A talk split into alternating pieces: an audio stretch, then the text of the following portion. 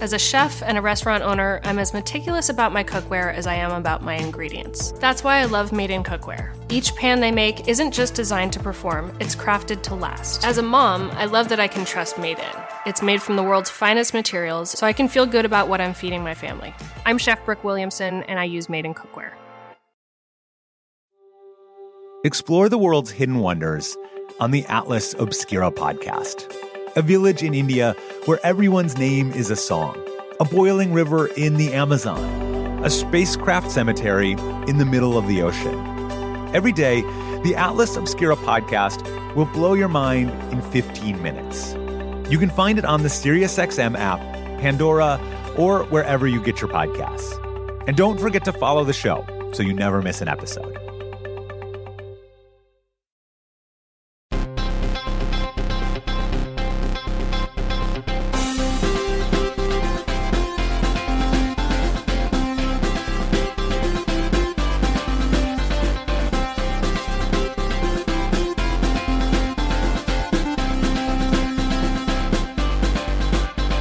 Welcome to Pod Save America. I'm Jon Favreau. I'm Jon Lovett. I'm Tommy Vietor. On today's pod, Lovett talks with PBS White House correspondent Yamiche Alcindor. Before that, we'll talk about America's new position as the epicenter of this global pandemic, Trump's impulse to make it all about Trump, and how all of this might reframe what we talk about in the 2020 election. Uh, but first, Lovett, uh, how was the show this week? Another big crowd. the applause in my mind was deafening, John. The uh, uh, no, we had uh, we did our first episode from the couch. Stephen Merchant, Kara Swisher, Beck Bennett, all were incredibly funny, incredibly smart guests. Uh, we spoke to some listeners about their weird new hobbies, and all in all, I'm going to say Lovett or Leave It. Yet another huge success. Fantastic, fantastic. Um, a few other quick notes. It's hard to keep up with all the news out there, so if you want a quick summary at the end of the day that comes with a much needed dose of humor and a little hope, have we got the newsletter for you? Sign up for What a Day at crooked.com slash newsletter. Guys, I think the newsletter's never been better. What do you think? Absolutely. You will love What a Day, and if you haven't signed up yet, do it. There's always something that makes me laugh out loud, which is increasingly difficult these days.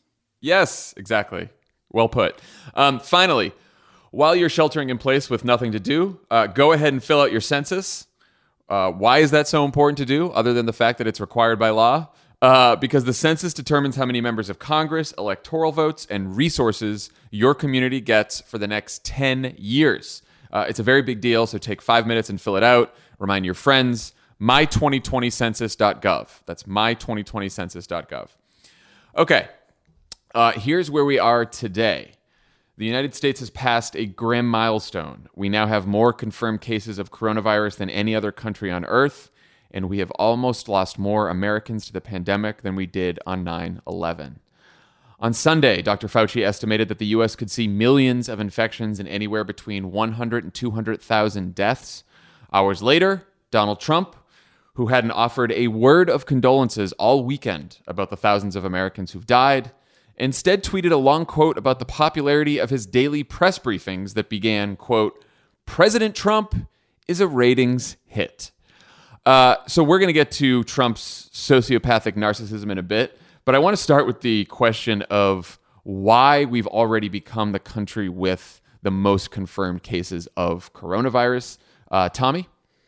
Oof, uh, grim milestone. So, you know, you use the word confirmed cases in there, which is probably an important caveat. I bet we don't actually have anything close to a good handle on the the real number of people who have had the virus in the U.S.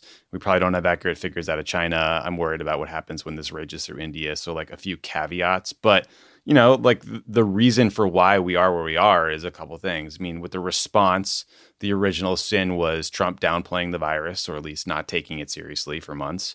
Uh, our failure to ramp up testing, which we'll get back to. Uh, and then there's the spread. And, and, you know, I think the reason we now have the most cases is because the virus got to the US way earlier than anyone realized. I mean, there were clearly pockets in Washington state, LA, New York, New Orleans now is seeing community spread. Uh, but no one knew for sure because we couldn't test. So we didn't know how, how widely uh, that spread was. And that led to slow, inconsistent government responses, right? I mean, like the best case was the Bay Area, which issued a shelter in place on, on uh, March 17th. The entire state of California follows suit pretty closely after, but New York, for example, didn't move to more restrictive steps until the 24th. So there was already that lag there. And on top of that, the federal government response was all over the place. Trump went through as many phases of denial. He delayed the process at every stage. He modeled bad behavior. He wouldn't use the, the powers of the presidency to prepare us or force social distancing. Like in February, Mike Pompeo was tweeting about the State Department facilitating the transfer of masks and protective suits and gloves to China. I think it was 18 tons. So that's a good and decent thing to do, but maybe not the step you'd see the White House taking if we had an actual handle on the problem. So now we've tested, uh, I think, 850,000 people as of this recording. Um, in fairness, that large number of tests is probably why we now have a larger number of confirmed cases, but it's still too late to prevent the spread. And, you know, if we tested 850,000 people in February, maybe officials in Louisiana would have known to shut down Mardi Gras. But instead, people partied for weeks. And now people look at that as uh, the reason why uh, Louisiana has the biggest explosion of cases maybe anywhere. So it, it's a very it's a horrible series of, of missteps and, and missed opportunities.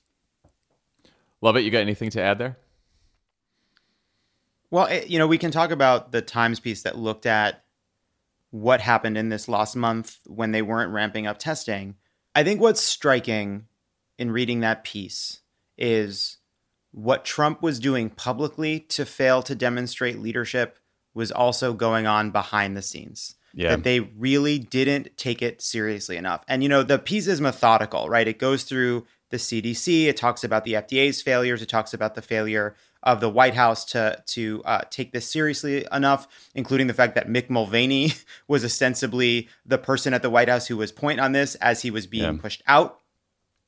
But what when you look at all these different variables, and we should talk about them, they're important. The hardest thing to to talk about is what what isn't in the piece, which is just genuine presidential leadership.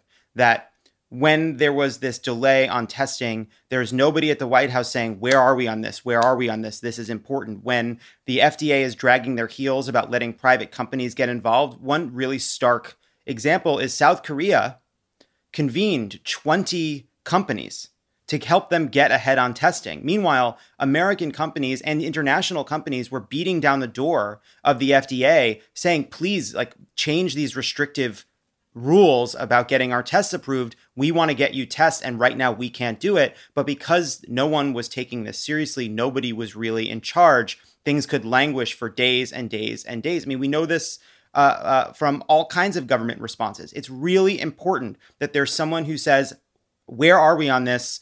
I want this done today. I want this done by the end of the week because a group of people where no one's in charge can talk and talk and talk for weeks. And it seems like that's exactly what happened. Yeah, I mean, the, the Times piece, which is you know called the last month, which is you know very accurate, um, just lays out a pretty simple timeline, and you know there's a couple dates that we know from other reporting as well. Like they have our CDC director on the phone with his Chinese counterpart on New Year's. And they said in one conversation, the Chinese counterpart, the head of the CDC in China, actually burst into tears telling our CDC director how bad this was. That's New Year's. January 20th is when the first case is detected in Washington state. February 5th, Alex Azar, the Secretary of Health and Human Services, is pleading with the White House to buy $2 billion worth of masks and other supplies. Trump cuts the request by 75%. February 7th is what Tommy uh, mentioned earlier a tweet from our own Secretary of State, Mike Pompeo, talking about how we're sending 18 tons of medical supplies to China to help them deal with the crisis. This was after our own Health and Human Services Secretary said, we need to buy more equipment. And then on February 10th, Trump proposed cutting the CDC's budget. The, and those are just a few of the dates Yeah. and a few of the things that happened in this last month while government officials in the United States knew exactly what was going on, knew what was happening in China, knew what the threat was, and fell behind in testing. And this last month cost, I don't know, like how many lives is it going to cost? How many different? How many more cases are we going to have because of this? Like, it- it's almost immeasurable at this point. I mean, wh- what I learned at the White House, especially on the NSC, is that leadership isn't making a big decision and that's the end of it. It is constant management. Like, n- like the the, apparatus of government it can be slow and bureaucratic and cumbersome. And, and that New York Times report made me think that in a lot of these jobs, Trump had the wrong person in place, even in places like you know the, the CDC, FDA, other more technocratic institutions. But it's a, it's a bigger conversation. But you know, like it doesn't sound like he was going to the coronavirus task force meetings. He wasn't saying, why aren't we testing? Get us up to speed right now. And like pushing the government to act. And it was just, it's a leadership failure that is catastrophic and we will be trying to deal with until, I don't know, two years from now when we have a vaccine and everyone's vaccinated. Yeah. I mean, so, you know, they really fucked up uh, the preparation for this a lot of the more popular ads and videos over the last few weeks have been about this, about Trump's failure to prepare. How much do you think it's important to focus on what he fucked up then versus what he's fucking up now as we continue to sort of hold him accountable for the administration's failures? Lovett. what do you think? I, I, think it's a really hard question, and I think we'll talk about it more when we talk about how this is affecting the politics of this moment. I do think you start to see Nancy Pelosi say things that are kind of I don't know from the from the playbook of we need to do investigations. What did the president know and when did he know it?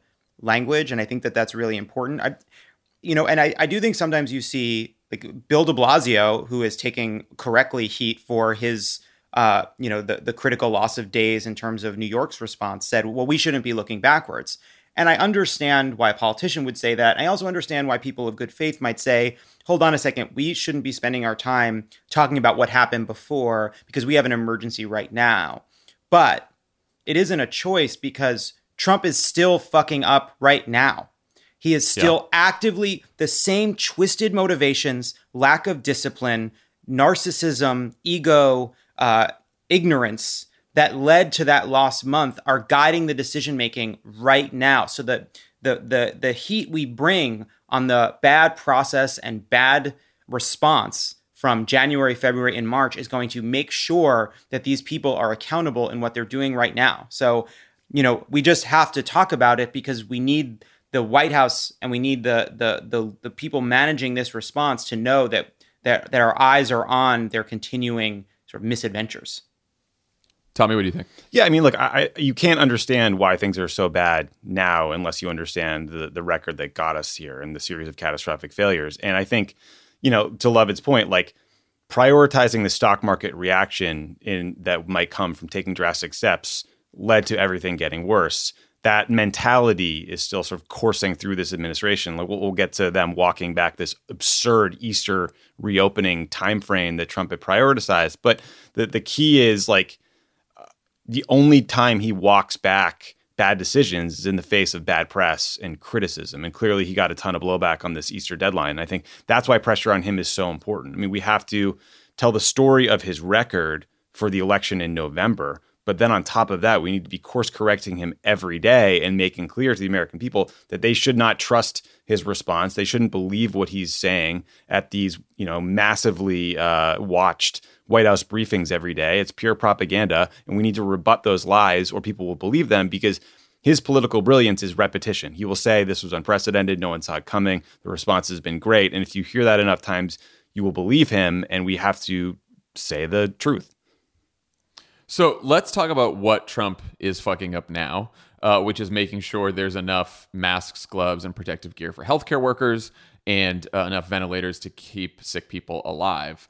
Uh, so David Sanger and Maggie Haberman at the New York Times have a great story about the two big reasons why the self-proclaimed manufacturing president uh, failed at getting enough ventilators made. One, because he ignored all the warnings that it was a problem in the first place, and two, because he and his son-in-law Jared Kushner are terrible, terrible fucking managers of the process. Uh, tell me, what do you think about that story? I mean, it, look, it was devastating, but it was also totally predictable. I mean, this is why you need competent technocrats, right? I mean, what I loved about working at the White House on the National Security Council was like when the Fukushima nuclear disaster happens, the next day you have the foremost authorities in the government in the situation room talking through what happened, how bad it's going to get, what needs to be done. During the BP oil spill, Steven Chu, a Nobel laureate Secretary of Energy, compared that to fucking Rick Perry or whoever's in there now, was part of the team trying to figure out how to fix it. Like when it came to surge production of ventilators, Trump sent in Jared Kushner. And now he's apparently asking Peter Navarro, like his anti trade zealot guy, to oversee the Defense Production Act work. And that is a recipe for disaster because, like, you can't just invoke the Defense Production Act and that's a panacea you don't flip the switch and say, aha, now we have ventilators. It's management of the process. And so like, yeah, it sounds simple and great to say GM made tanks in World War II, they can make ventilators now, but you need someone who understands insanely complex supply chains, right? And instead, you have Trump tweeting that he wants GM to build ventilators at a Lordstown, Ohio facility that they had closed and sold and that didn't have the facilities necessary to make masks to begin with. So, again, like, we need technocrats, we need scientists, we need an effort that is coordinated by the White House so that all the well-meaning people who are trying to solve the problem out in industry aren't coming at odds with each other and like buying the same supplies, jacking up the prices, slowing everything down. And so, you know, the frame of the story is brutal and accurate. It also like un- unravels the narrative that he was ever like a real manufacturing or building guy, or he was a prick who inherited money from his dad, used government loans and stiffed contractors. Like that's how you turn a profit, but that's not going to make a bunch of ventilators. Like he needs people like Craig Fugate running the show, right? He ran FEMA for Bush and then Obama. And the thing Obama liked about him was the dude could rattle off how many pallets of water had to be prepositioned in the Miami area when a hurricane was coming, like stuff like that, that only people who are immersed in this understand. Yeah, Lovett. It sort of reminded me that, like, the last couple years, we've sort of had this running debate, you know, about incompetence versus malevolence and is Trump this like dangerous authoritarian who has a plan and you know strategy and he's or is the administration filled with just a bunch of fucking incompetent buffoons? And this story and basically most of the response thus far makes me think the latter that he's just a really bad manager who doesn't want to pay attention to anything other than what helps him politically in the short term. In the short like, term in the short term. Yeah in the short yeah it has to be in the short term because he's not helping himself politically in the long term no. either. No he isn't right? Uh, you know donald trump is as always you know is his own worst enemy and that has been politically advantageous to those looking to remove him or at least fight him. And you know had he mounted a significant response and taken it seriously it would be a politically saving thing for him right? One of the only things that it could have changed the underlying political dynamics that we're in. Yeah i mean they go hand in hand. You know i was thinking about katrina I remember during Katrina, one of the messages that the Bush White House was putting out repeatedly was we didn't have enough authority to address this. And so one of it's the connection between malevolence and incompetence is you make up for a bad response by claiming you weren't incompetent, you weren't you didn't lack imagination, you didn't lack foresight, you didn't lack the right people, you didn't lack discipline, you just didn't have the tools you needed. So give me more power. Uh, and we've seen consistently the Trump administration tried to do that. The other piece of this too is you know, Tommy makes the point, and he's right about competence, right? Just sort of knowing how to do things. But you know, Susan Rice talking to to you and Ben on Pod Save the World made this point about all the other things that the the military could be doing right now to help that yeah. just simply aren't happening. They're not happening. Well, why not? Well, ex- expertise is not just about knowing how to do things. It's about a wealth of experience and background that gives you the imagination and and and and and and arsenal in your mind for different things that a government can do to help people in an emergency. You know that hey, we have these resources at, at this facility. We have these these experts at this uh, research center, and because this this has been an administration with an incredible amount of turnover and has not attracted the best of pol- of Republican politics, let alone politics.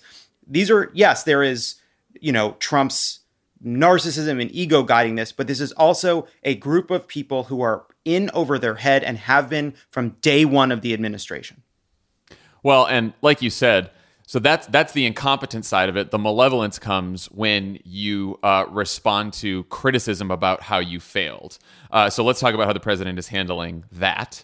Um, over the last few days, he has responded to Michigan Governor Gretchen Whitmer's public request for more federal support by calling her names and saying she's a failure. Uh, he said that he didn't believe Governor Cuomo when he said that New York needed 30,000 more ventilators. And uh, during his Rose Garden press conference on Sunday, floated a conspiracy that healthcare workers have been hoarding and maybe even stealing masks because they keep asking for what he feels are too many. Uh, he said, "quote Something's going on, and you ought to look into it as reporters. Where are the masks going? Are they going out the back door?" Wh- why? why I- is he doing this? I think like I just was like, look, I just think a lot of these nurses got into this game because they saw an opportunity to make a quick buck. Like when you see a nurse, just remember they are fucking cr- just like shifty, uh, money grubbing people. That's the thing about nurses and doctors. And you know, it is like obviously it's incredibly offensive. Like you know every all of us know doctors and nurses that like we've been touching base with this whole time and they are exhausted they are worried they are scared they are away from their own families to protect them uh, they are trying to decide how much of a risk they're willing to take themselves when they intubate a patient when they go into a dangerous circumstance uh, they are wondering when they're going to run out of ventilators they're going to run they're wondering when they run out of beds they have do not have enough masks they are reusing their masks. They are uh, desperately trying to figure out workarounds because they don't lack the equipment. And Donald Trump thinks uh, thinks uh, that Goodfellas is happening uh, with the masks he's sending. It's it's obviously you know it's despicable. Tommy, what do you think of that? I just, I mean, the the the playing assignment editor about the stolen mask was just like such madness. I could barely stomach it. But like, I, I keep thinking about the attacks on these blue state governors. I mean, uh, imagine George W. Bush saying he wouldn't call back some Democratic governor who was worried about an Al Qaeda attack. It, it- it's it's inconceivable, right? And like, okay, so the question is why? I mean, I don't want to go all psychoanalyst here, but clearly he's a total narcissist. He cares more about his political standing and treatment in the press than actually helping people. And we didn't need the coronavirus to tell us that. We saw it during Hurricane Maria with his treatment of Puerto Rico and the elected officials there and the people there.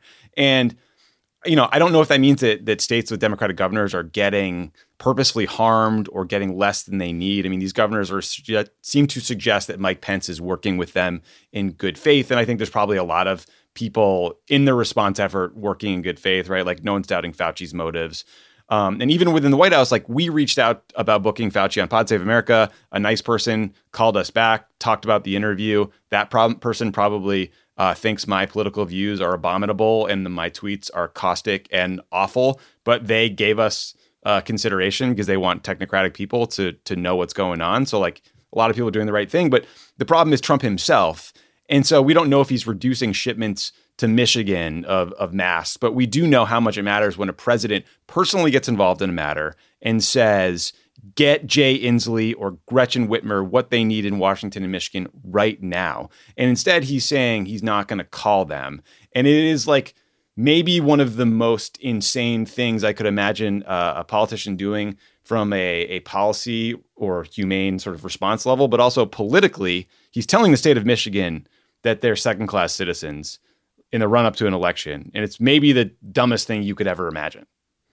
Well, he he said on that uh, Fox News town hall, you know, it's a two way street. They have to treat us well about the governors. He said it's a two way street. White House aides have said this was in a New York Times piece. It's understood that governors who say nice things about the federal response are more likely to be spared public criticism from the White House or threats of withheld assistance. Yeah. And remember, we knew this before uh, this pandemic. This was why he was impeached. right. And right. remember, remember there was a, there's a moment in the hearings, in the impeachment hearings, when Pamela Karlan, who was one of the law professors that tried to talk about why this was impeachable, she said, "Imagine, imagine Donald Trump during a national emergency, uh, calling a governor of a state and saying, "I'm not going to release disaster assistance funds unless you do me a favor."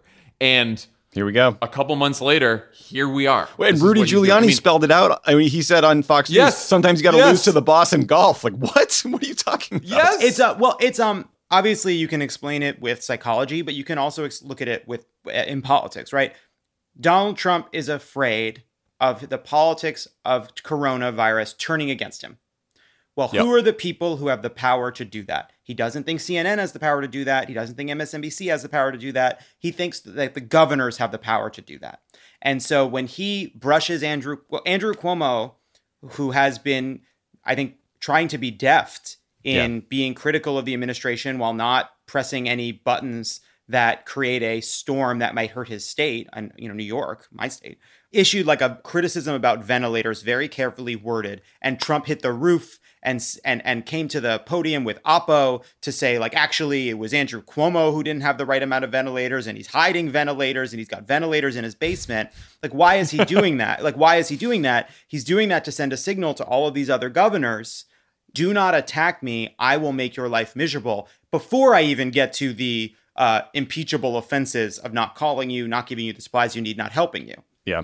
And it's not just a signal to the other governors, it's a signal to all of the right wing propaganda outlets and to his voters that when things get tough, the people you should blame are not me, it's other politicians. Doesn't matter which party, mostly Democrats, but any politician that crosses me. It's the media, which he's been blaming nonstop. And you saw it in the tweet where he started flipping out at GM about the ventilators, which, as we saw from the New York Times article, was his administration's fault. But he started blaming the head of GM. So he's going to blame business leaders, he's going to blame the media, he's going to blame politicians, all of the fucking tricks in the book as things start to get tough for him. And, you know, that was part of why he sort of like tweeted those fucking, that disgusting, you know, quote from the New York Times about how President Trump is a ratings hit because he saw that people don't want to take the briefings live and he decided to blame the media for uh, he's like well i'm doing so well and now they're mad that i'm doing well and that's why they don't want to take it live. They just hate me so hate the media right? It's always blaming someone else. It, the buck never stops with him. I, was thinking there's a little bit of good old fashioned uh, uh, excitement in his head. the the old apprentice star was pretty pumped about those yes. Like you could feel he he really cares about these things. And the fact that the fact that he doesn't realize just how disgusting that is to brag about the nation being so terrified that they're tuning in to a briefing about whether they might live or die and to think that somehow reflects on you and makes you look good it's like I, there's something there's a wire broken up there that means i just fundamentally can't understand him as a human being and nor can most people. It that I, I mean i have been like plenty enraged by trump over the last four years. Like that tweet in the middle of you know we had just passed 2000 americans had just died uh, from this pandemic and he tweets that hadn't offered any condolences. That just fucking broke me. I was like this guy is he's it's it's true socio it's like he's a real sociopath. He has no human emotion yep. yeah I, I will say like you know we've talked a lot about how okay there's like you know there's these two there's these two ways in right one is the actual substance of the response, right? There's the actual where has he got where are the tests, where are the ventilators, where's your attention? And then there's this the the PR side of it, right? The the yeah. tone he takes, the way he treats people, the way he talks to reporters. And we've been talking a lot about over years now like we've got to stay over here on the substance because it just seems like a lot of people tune out the noise and that's sort of baked in to the Trump cake at this point. But there's a real it, it's interesting like to me the Easter, we're going to be open by Easter. And that moment where he was talking about the county by county maps, that to me, like when I saw the ratings tweet, it didn't floor me because I was so much more taken aback by what he said about Easter because I do think that's where there's this connection between the PR side of it and the substance. You see it with Ron DeSantis in Florida trying to blame New York because he didn't close the beaches and he didn't do his job. Still hasn't. Still hasn't the county plan, the attacking New York, attacking Michigan, attacking Washington, until this weekend, where he did seem to be shaken by what Fauci said, and I think actually by a, someone he knows getting sick, which is the only thing that could get into his narcissistic brain. You saw that they were moving towards this PR front to try to blame the states for their own failings. Right. But in order to do that, considering opening up the country early so that he could push it out to other places. And so to me, like that is where the substance and the the the the politics and the PR kind of come together and why his way of behaving is actually going to cost people's lives.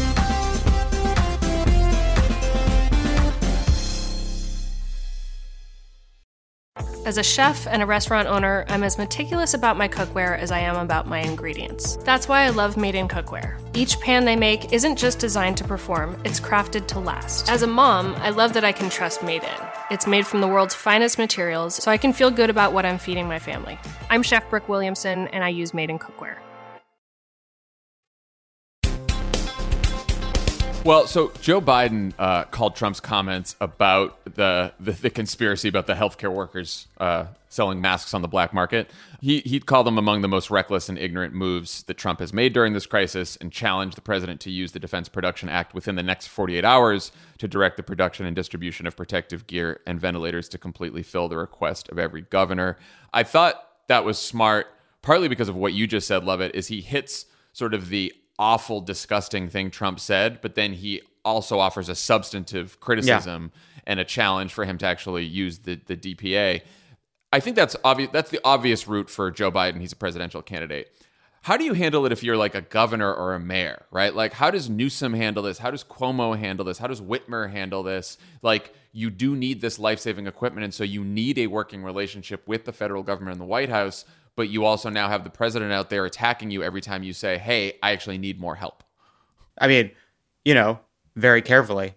The the you know, I, I I'm like of two minds of this because I was actually thinking this morning, you know, wow, Cuomo, Inslee, Newsom, uh, Whitmer, modeling as best they can the kind of leadership traits you'd rather see in your president than what we're seeing.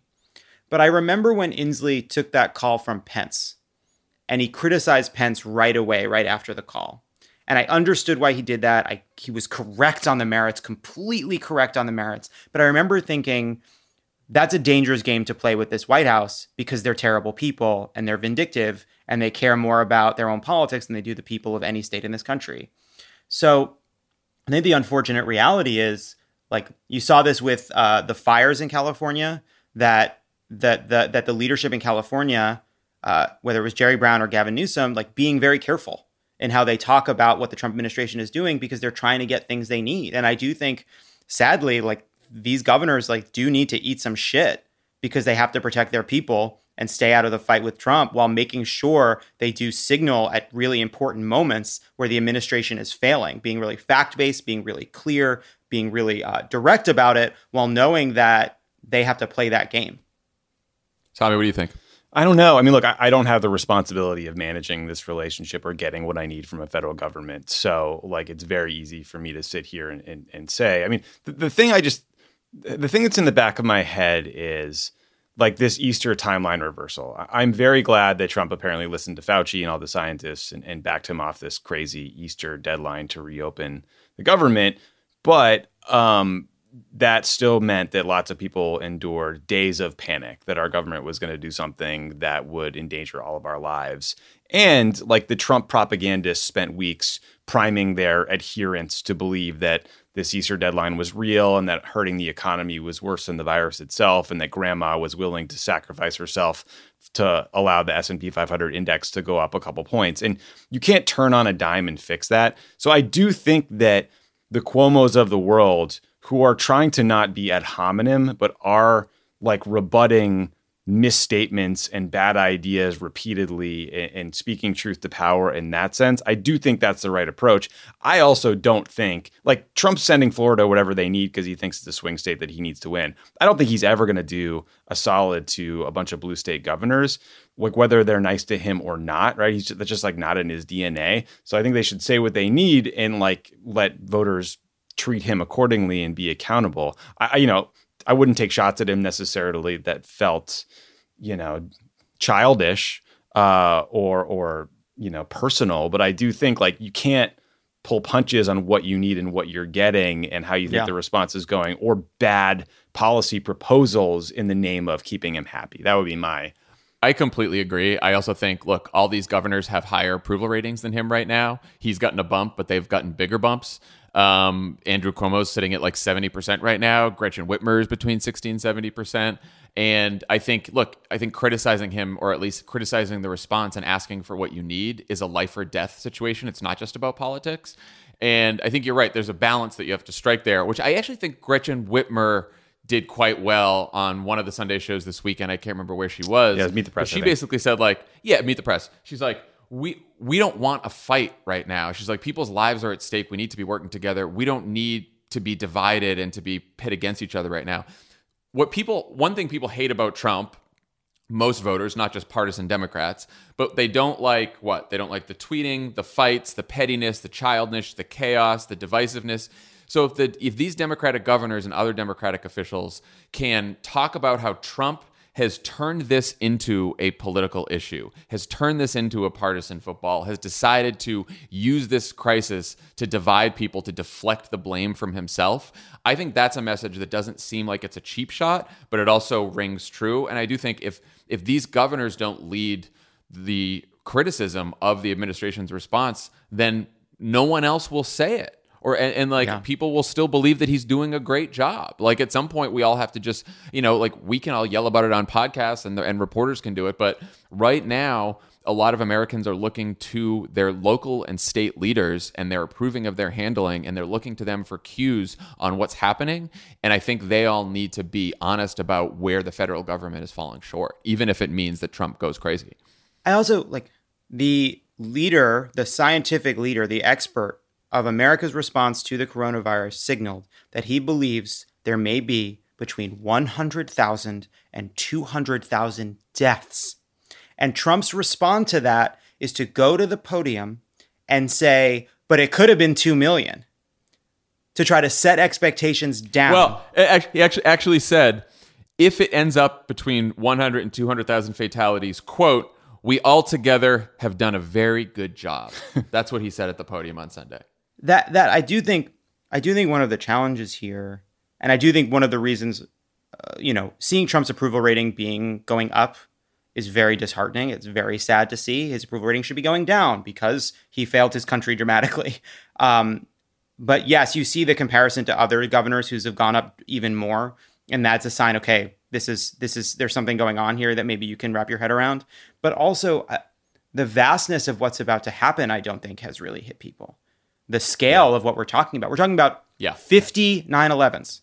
That's what we're talking about. All because they missed their opportunity to do the testing when it could have contained it to a few key places. That is an a world historic failure. That is not that is not Donald Trump's Katrina. That is Donald Trump's Iraq. And everything about the next uh, year is about solving this incredible crisis, but also telling that story to protect us from the next crisis. We also Yeah. we saw some polling and focus groups a while back, long before the virus hit, that showed that a lot of the things that I think liberals, myself included, focus on on Twitter, uh, the the personal characteristics of Trump don't really resonate with voters. But the best argument against him is really that he's incompetent and that he has made a broken, uh, corrupt system worse. And I think tragically, nothing has borne that out more than this response. It was predictable because of the disdain for expertise, the nepotism, the vetting of staffers for political views and not qualifications. And so I do think focusing on that every single day is the way Democrats will do well. Like Biden needs to show leadership and resolve and, and you know make clear how he would be different uh, and empower scientists. But you know, I, I do think like we're going to need governors and other elected officials to really carry the more brutal argument against Trump in this response. And, you know, look, tragically, it might just play out on our screens anyway, because, like you said, Lovett. I mean, it, it's going to get worse. Well, that, that sort of leads us into the conversation about uh, 2020 and the campaign. Um, we've talked a lot about how the pandemic will change the way the 2020 campaign is run. And there was a big New York Times story over the weekend about how the way candidates communicate and organize and fundraising will change. Um, but let's talk about how this pandemic could change what the campaign is actually about. Uh, the Times has a lot of candidates talking about how the pandemic will either affect or dominate just about every other issue in politics. And it quotes Republican Congressman Tom Cole saying, quote, this is the question that is going to dominate the election. How did you perform in the great crisis? Um, do you guys think he's right about that? Is Is everything that happened over the last three, four years now sort of out the window, and and this is this is the main event?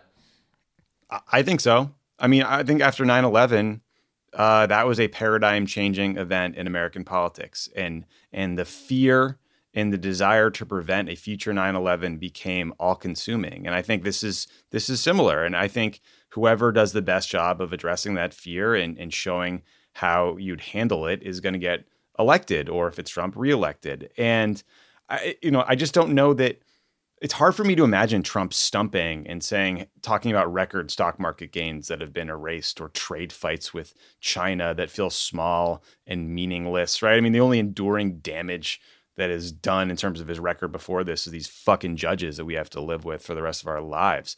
But I do, it, it's hard for me to imagine a November election that is about anything but this issue. And so, yes, I mean, I do think like Biden has to show competence and leadership and resolves. But you know, it's a harder job for Trump because of how much he's failed to date, and defending that record will become impossible. Lovett. What do you think?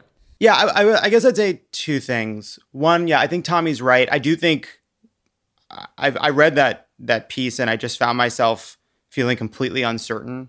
Right, I'm uncertain about what it looks like to campaign in this environment. I don't like. Yes, I do believe it's going to. Obviously, it's going to be dominating our politics indefinitely, but it a lot depends on what happens with this response. Where are we in the fall? How how many cases are there? Uh, have we come out of um, self quarantine or, or, or, staying at home? Have we not yet? How much has the country um, uh, gotten past this? Those are all questions I think we just don't that are just sort of swirling around.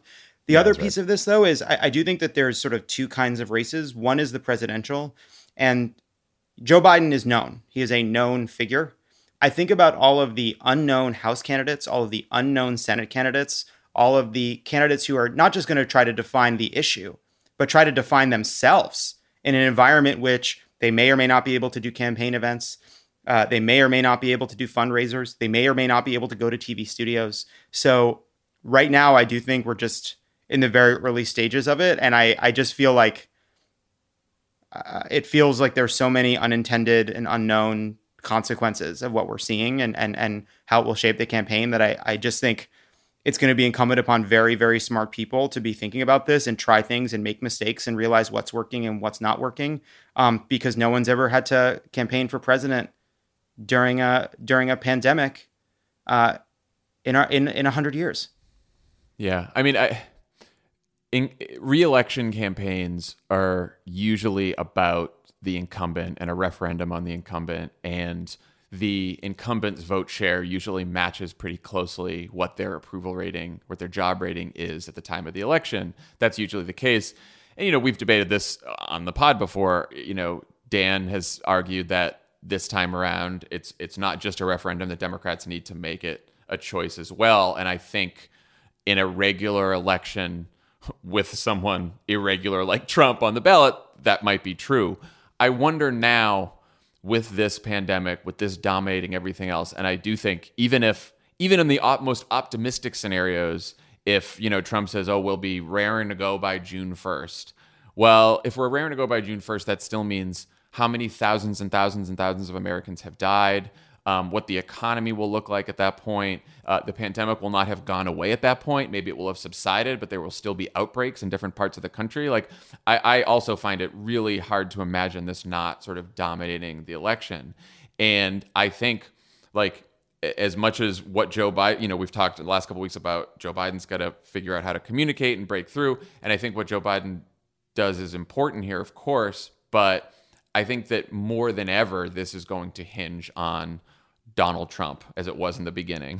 it's yeah. going to be all about Trump. And I and I and I worry too that the dark scenario is, and we we sort of alluded to this earlier. This thing drags on, and there's a lot of suffering and a lot of death and a lot of pain, uh, financial and health wise. And what Donald Trump does is he starts blaming everyone else, and he starts being racist and xenophobic and partisan and divisive and he blames governors and he blames democrats and he blames the media and you know he makes the, the, the fall campaign a very very dark campaign where he tries to pit the country against each other which is even worse than the original campaign he was going to run which is to try to make Joe Biden look like a corrupt old kook you know th- that's that's not enough anymore. Get ready for the the covid caravans that are coming to every border. I mean to your point like, i have no idea who will be helped or harmed by this pandemic in, in the election, the disgusting thing to say. I just think that it will be all consuming. And I just think we all need to remember like why we're doing social distancing. It's not because it's going to make the virus go away and life goes back to normal. It's so that we don't overwhelm all of our hospital systems and people die in the parking lot, right? And so if we start living like we did before, before there's a vaccine, which is likely to take a year at least, cases are going to explode again. So I just think we are going to be living with some version of life as it is right now for a year, year and a half, two years, which certainly encompasses the election. And I just think the whole thing will become about this new way of life and how we get through it. I also, you know, this is new for Democratic politics. It's new for Republican politics. It's new for Trump's politics. You know, Trump wants, you know, to Jon's point, wants to go to fear, wants to go to the dark places to excite his base and, you know, foment chaos and uncertainty and a lack of trust in the media and all the rest. But, you know, the fears Trump is interested in, um, I wonder if they're fears of a disease, of a pandemic coming for your family, coming for your parents. Like, we're talking about mass death. We are talking about people dying alone, gasping for air. That's what we're talking about on a huge scale. And so I do think the the emotion of that, the depth of that, uh, is something we are not fully understanding, not fully letting in because it is so powerful and it is so painful. And I do think right now, from this new position of being at home and and learning about this in real time for the first few months, uh, I don't think yet we fully understand how this will reshape our politics. We just can't. We just can't. Yeah.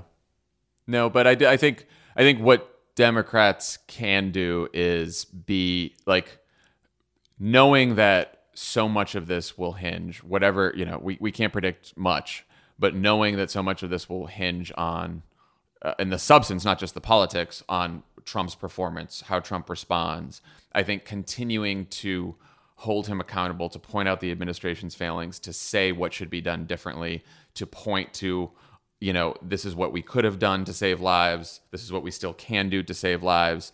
And not being afraid of his bullshit yeah. is probably going to be the best way, not knowing where this lands and, and, and what the political outcome is. Like he is Hoover, he is Bush, like it is we are we he's have to, all of it. He's all the worst things in american politics he is in the, american history rolled into one and, right and now. i do think that like as sad as this moment is like I, like what i think to myself is like well what's our mission? What's our job? It is to tell this story and remember that every point above fucking zero of his approval rating on the coronavirus is a failure. Yeah, yeah, and you know th- there was some criticism of Biden over the weekend because Chuck Todd said, you know, is there blood on Donald Trump's hands? And you know he didn't take the bait on that question. And I, I think I, I am a okay with Joe Biden not letting Sunday show hosts put words in his mouth because what I think people want from Biden is someone to show some leadership and some resolve and to tell us that we're going to get through this and not in a fucking saccharine, phony, there will be no sacrifice way, but to finally level with the American people who just went through three months of a president telling you that the virus is going to miraculously go away and we're at 15 cases and soon we'll be down to zero. And now we're at, oh, 100,000 death is a good, dead is a good job. Like, no, that's not going to be lost on anybody. Like they know what's happened. They're living through this together. And so if Biden can just project competence and like he's a good human and, had, and all the empathy that we know is inside him, I suspect, I don't know, that that will be a compelling alternative to what we're living with now with Trump. I agree. And it, look, and and you know, if you don't care for Joe Biden, it's not just Joe Biden that's doing that that people are approving of. Like that's what Andrew Cuomo's doing. That's what Gretchen Whitmer's doing. That's what um, Gavin, Gavin Newsom. Newsom's doing. And a lot of these governors and mayors who now have sort of sky high approval ratings because they are carrying themselves like that. You know, yeah. a competent leader who calls on the country to pull itself together. And it's funny because clearly there's someone in Trump's White House who knows that's what he should be doing because he goes to these fucking briefings and he reads his dumb speech.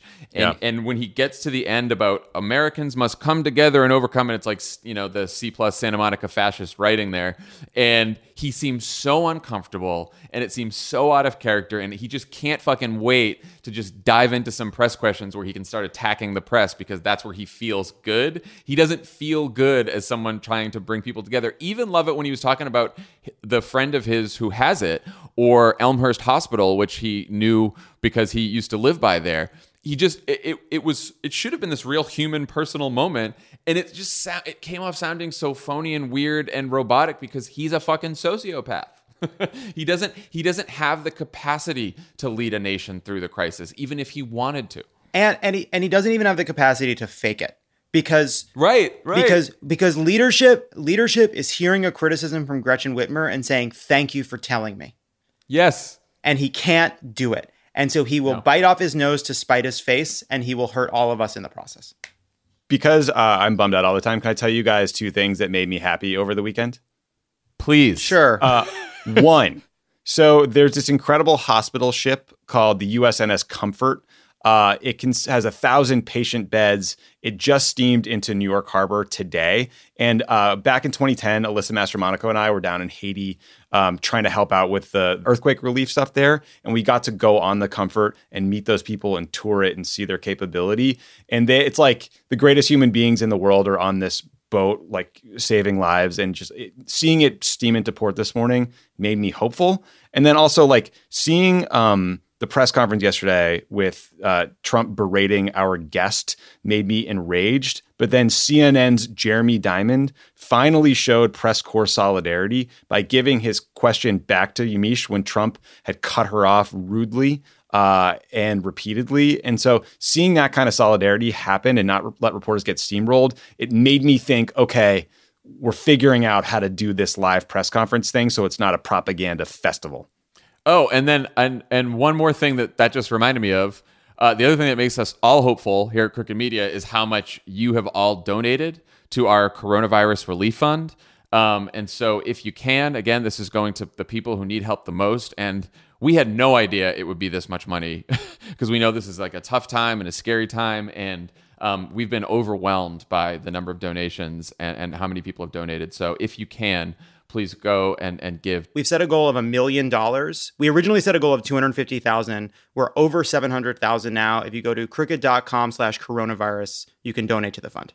All right. Uh, when we come back, we will have Lovett's interview with PBS White House correspondent Yamiche Alcindor.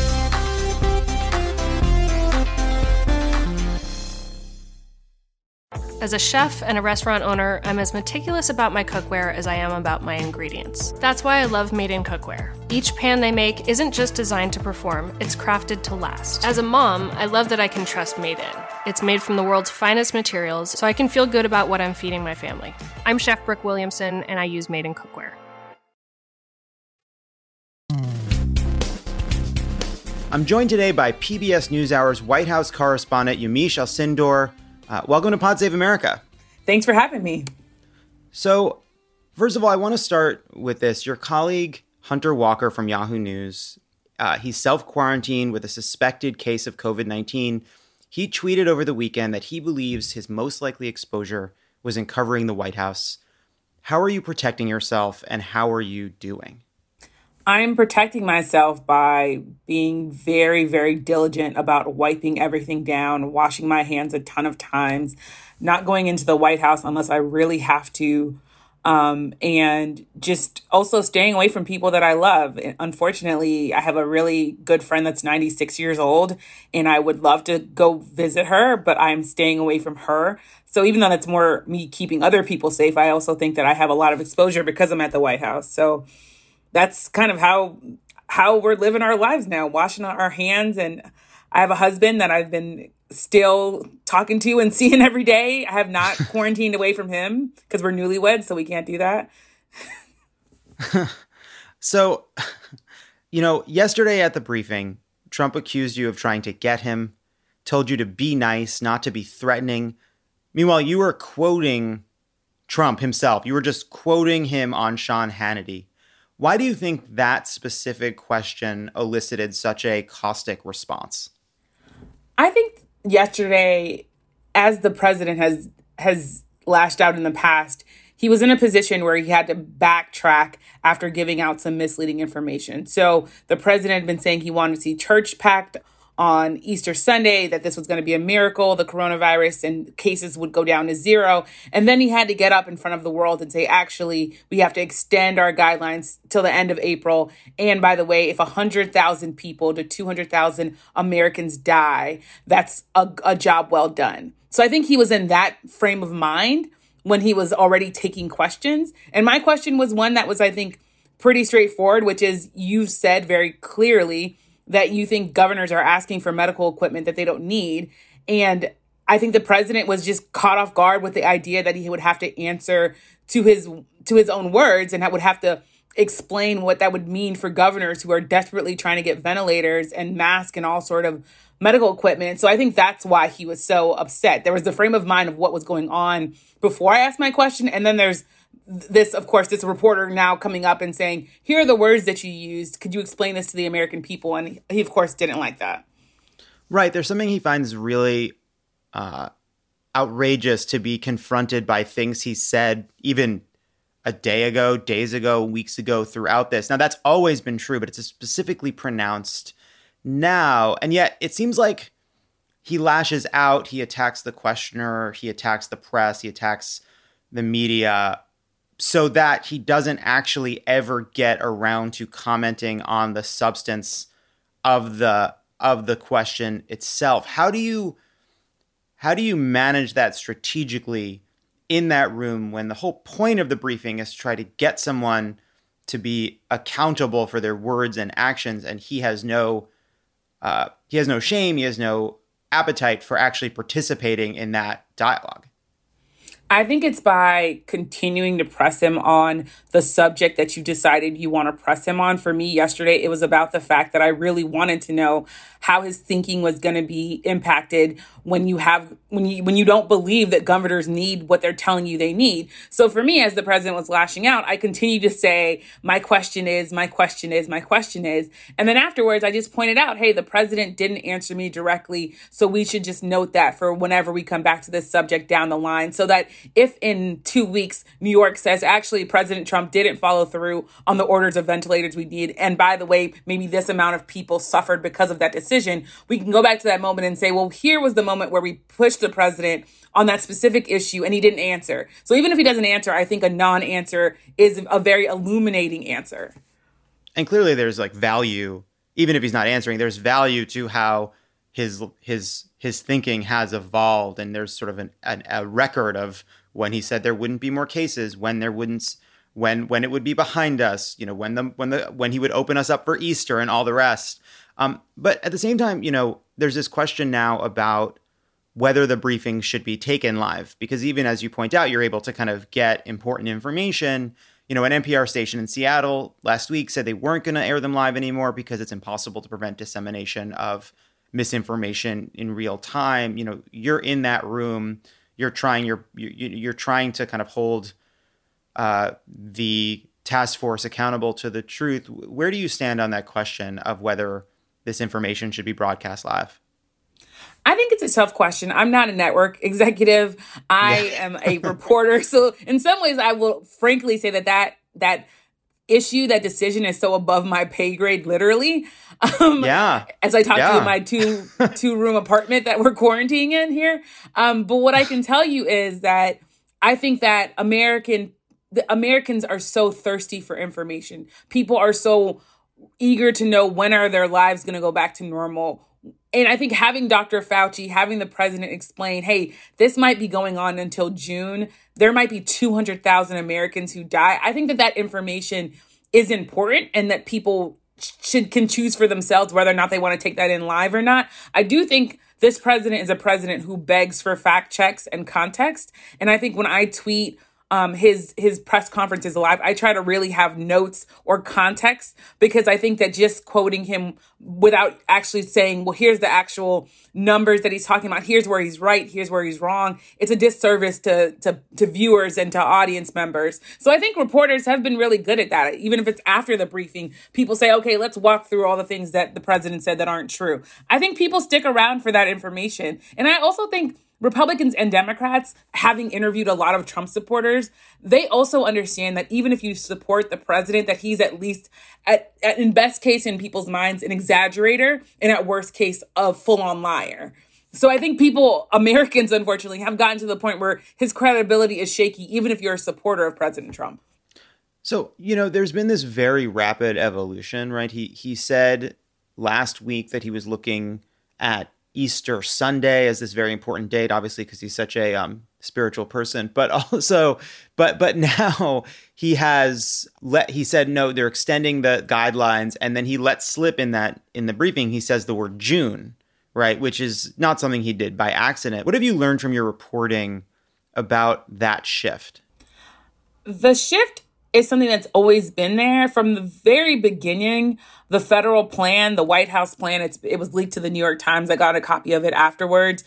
The, the policymakers were warned that this could go on, this coronavirus outbreak, this need for social distancing could go on for about 18 months. That was the original idea. So the president, even before yesterday saying June, before that, he had said this might go till August. So there are every now and then, there are times where the president kind of lets slip what health officials are telling him. These numbers of people, 100,000 to 200,000 Americans dying, those numbers have been out there for a while. I think they're just now sinking in to the president because he's watching TV and he's seeing body bags in his old neighborhood in Queens, New York, and he's saying, wow, this is really bad. So I think for a lot of health experts and reporters, we've all kind of known that the that the worst was coming. Um, and I think that the president's just now becoming sober with that idea. One of your colleagues during the briefing, so you had asked your question, the president behaved the way that he did, and the briefing continues. And then one of your colleagues in the briefing room said, Actually, I want to go back and let Yamiche ask the question she was going to ask her follow up. And it was a striking moment because it's not something that seems to happen very often. Is there any move to kind of work together to follow up now that there are A, fewer reporters able to do these briefings, and B, collectively we're all focused on one story? I think so. I think, especially, well, for one, I have to say, thank you so much to Jeremy Diamond of CNN. Yes. It was a gracious moment. He had my back. I felt like I felt seen and heard, and I felt like those are all the things that you want as a journalist, um, and as someone who you, who especially for me, who I feel like is rooted in civil rights journalism and thinks that like people's, I represent a certain people's perspective, and I think that that's everyday Americans who are working class who are just trying to figure out what what the heck is going on. Um, so I think that that was what was going on in that moment. Um, so I'm eternally grateful. I also think that reporters are understanding that like covering President Trump is sort of a team sport. With and I think that we've started to learn that I would say over the last two to three years, really, um, because you realize now there have to be follow up questions to colleagues' questions. If I ask a question and it doesn't get answered, I know that sometimes an NBC reporter or CBS reporter will follow up. And it's just it, it's just what has to happen especially because now as you just noted the questions are kind of basic. It's like well when are people going to get are people going to get enough ventilators are people going to get tested? Are the governors going to get what they're asking for? Are we all going to die of this? Like i need real we have simple questions so in some ways the fact that the questions are so whittled down um, i think that it makes it easier to follow up on colleagues questions do you think that the briefing is combative enough do you think reporters are pushing back hard enough when Trump is not telling the truth, when Pence is misleading, when Azar is misleading. Do you, do you do you believe there is still too much solicitousness in that room? I'll say this: I think that when I, when I'm asking questions, I don't even think I'm being combative. So I think I think I'm literally trying to hold people accountable and asking simple questions and asking people about the statements that they've made in the past, and namely the president of the United States. So I don't know if if if these settings are combative enough because I think that I don't know if the setting's supposed to be combative. I think it's supposed to be yeah. getting at, at, at, at, at the truth. And I don't know, you know, I know that that looks at times like I'm fighting with the president, but I like joke that like people when they like people who know me know what I look like when I'm fighting, and I'm not fighting. I'm actually just like asking questions that then turn into like you know moments where the president's mad. No, that's totally fair. I guess I don't mean right. That's that's a combative is the wrong word. I suppose I mean uh, questions that make the White House combative because they're exposing in some way. Like, it, do you believe that there's enough of that? Uh, yeah, I think my yeah, I think my colleagues. I respect so much of so many of my colleagues in the White House press corps that ask a lot of smart questions that come. Especially, I, I love when I'm. I used to be a print reporter. I love when print reporters ask questions because they kind of read long statements.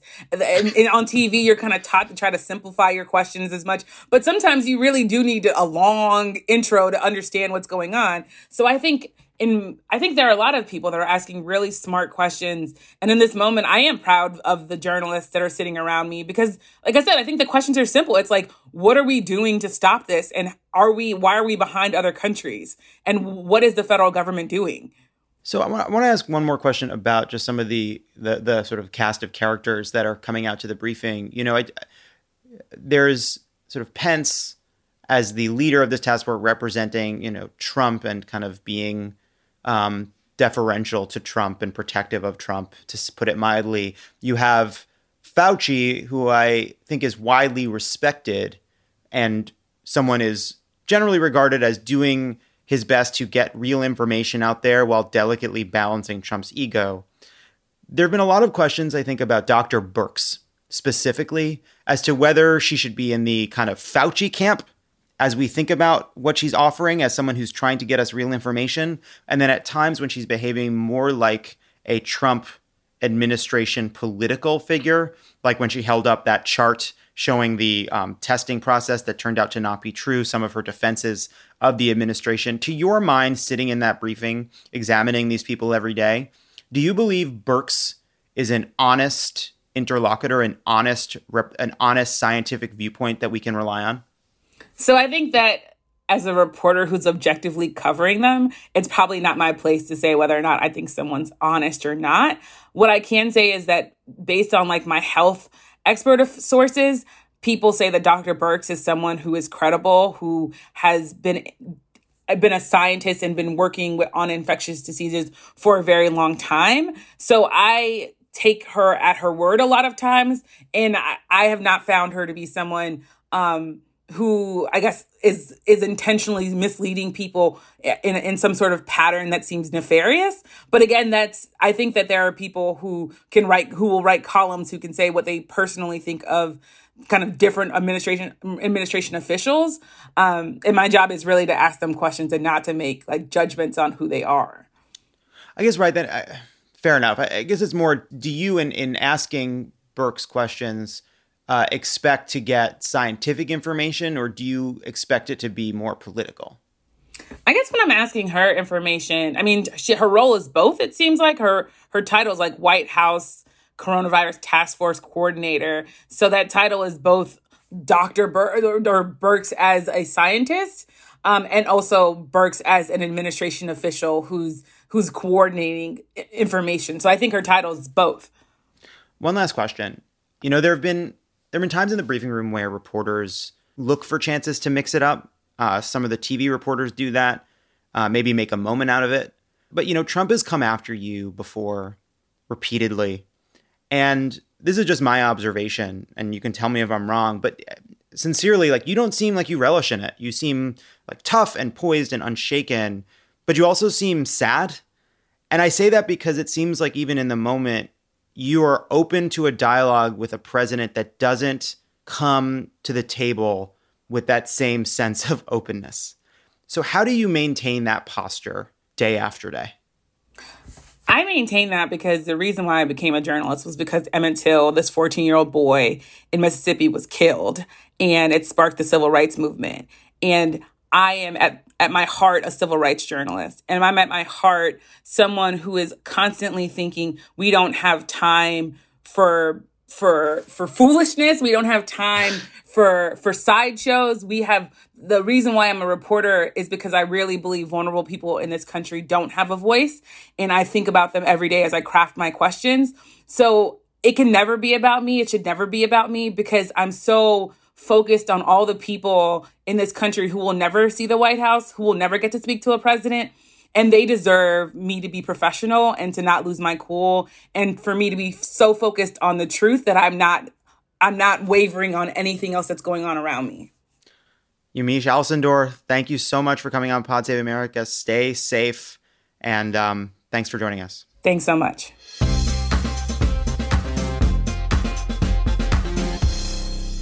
All right. Thanks to Yamiche Alcindor. And uh, all right, guys. It's good good talking to you again. You too. Hey, maybe Well, um, uh, maybe you uh, you listen. I just want you to know that I, I tried the ring light. Okay. Lo- I got a And I, got I a sent you both- from Lovett delivered to my house, and I was like, you, you sent that to us, Lovett? I thought it was I the did. office. I sent. "There's a I little sent note you that so says ring sorry. Love it." I didn't realize that. I mean, I mean, like you know, I had help, but I sent you ring lights. So so Brian sent us the ring lights. Uh, got it. Excuse me, it's the thought that counts. All It is right. the thought. I- listen, like like Steve Jobs in the film Steve Jobs, I play the orchestra. Okay. By the way, we're at eight hundred twenty thousand dollars. uh, towards our 820. million dollar goal. So Holy amazing. shit! You guys are the best. Thank you. All right, everyone. We'll uh, we'll talk to you soon. Bye. Bye. Bye, everybody. Pod Save America is a product of Crooked Media. The executive producer is Michael Martinez. Our assistant producer is Jordan Waller. It's mixed and edited by Andrew Chadwick. Kyle Seglin is our sound engineer. Thanks to Tanya Somanader, Katie Long, Roman Papadimitriou, Caroline Reston, and Elisa Gutierrez for production support. And to our digital team, Elijah Cone, Narmel Konian, Yael Freid, and Milo Kim, who film and upload these episodes as videos every week.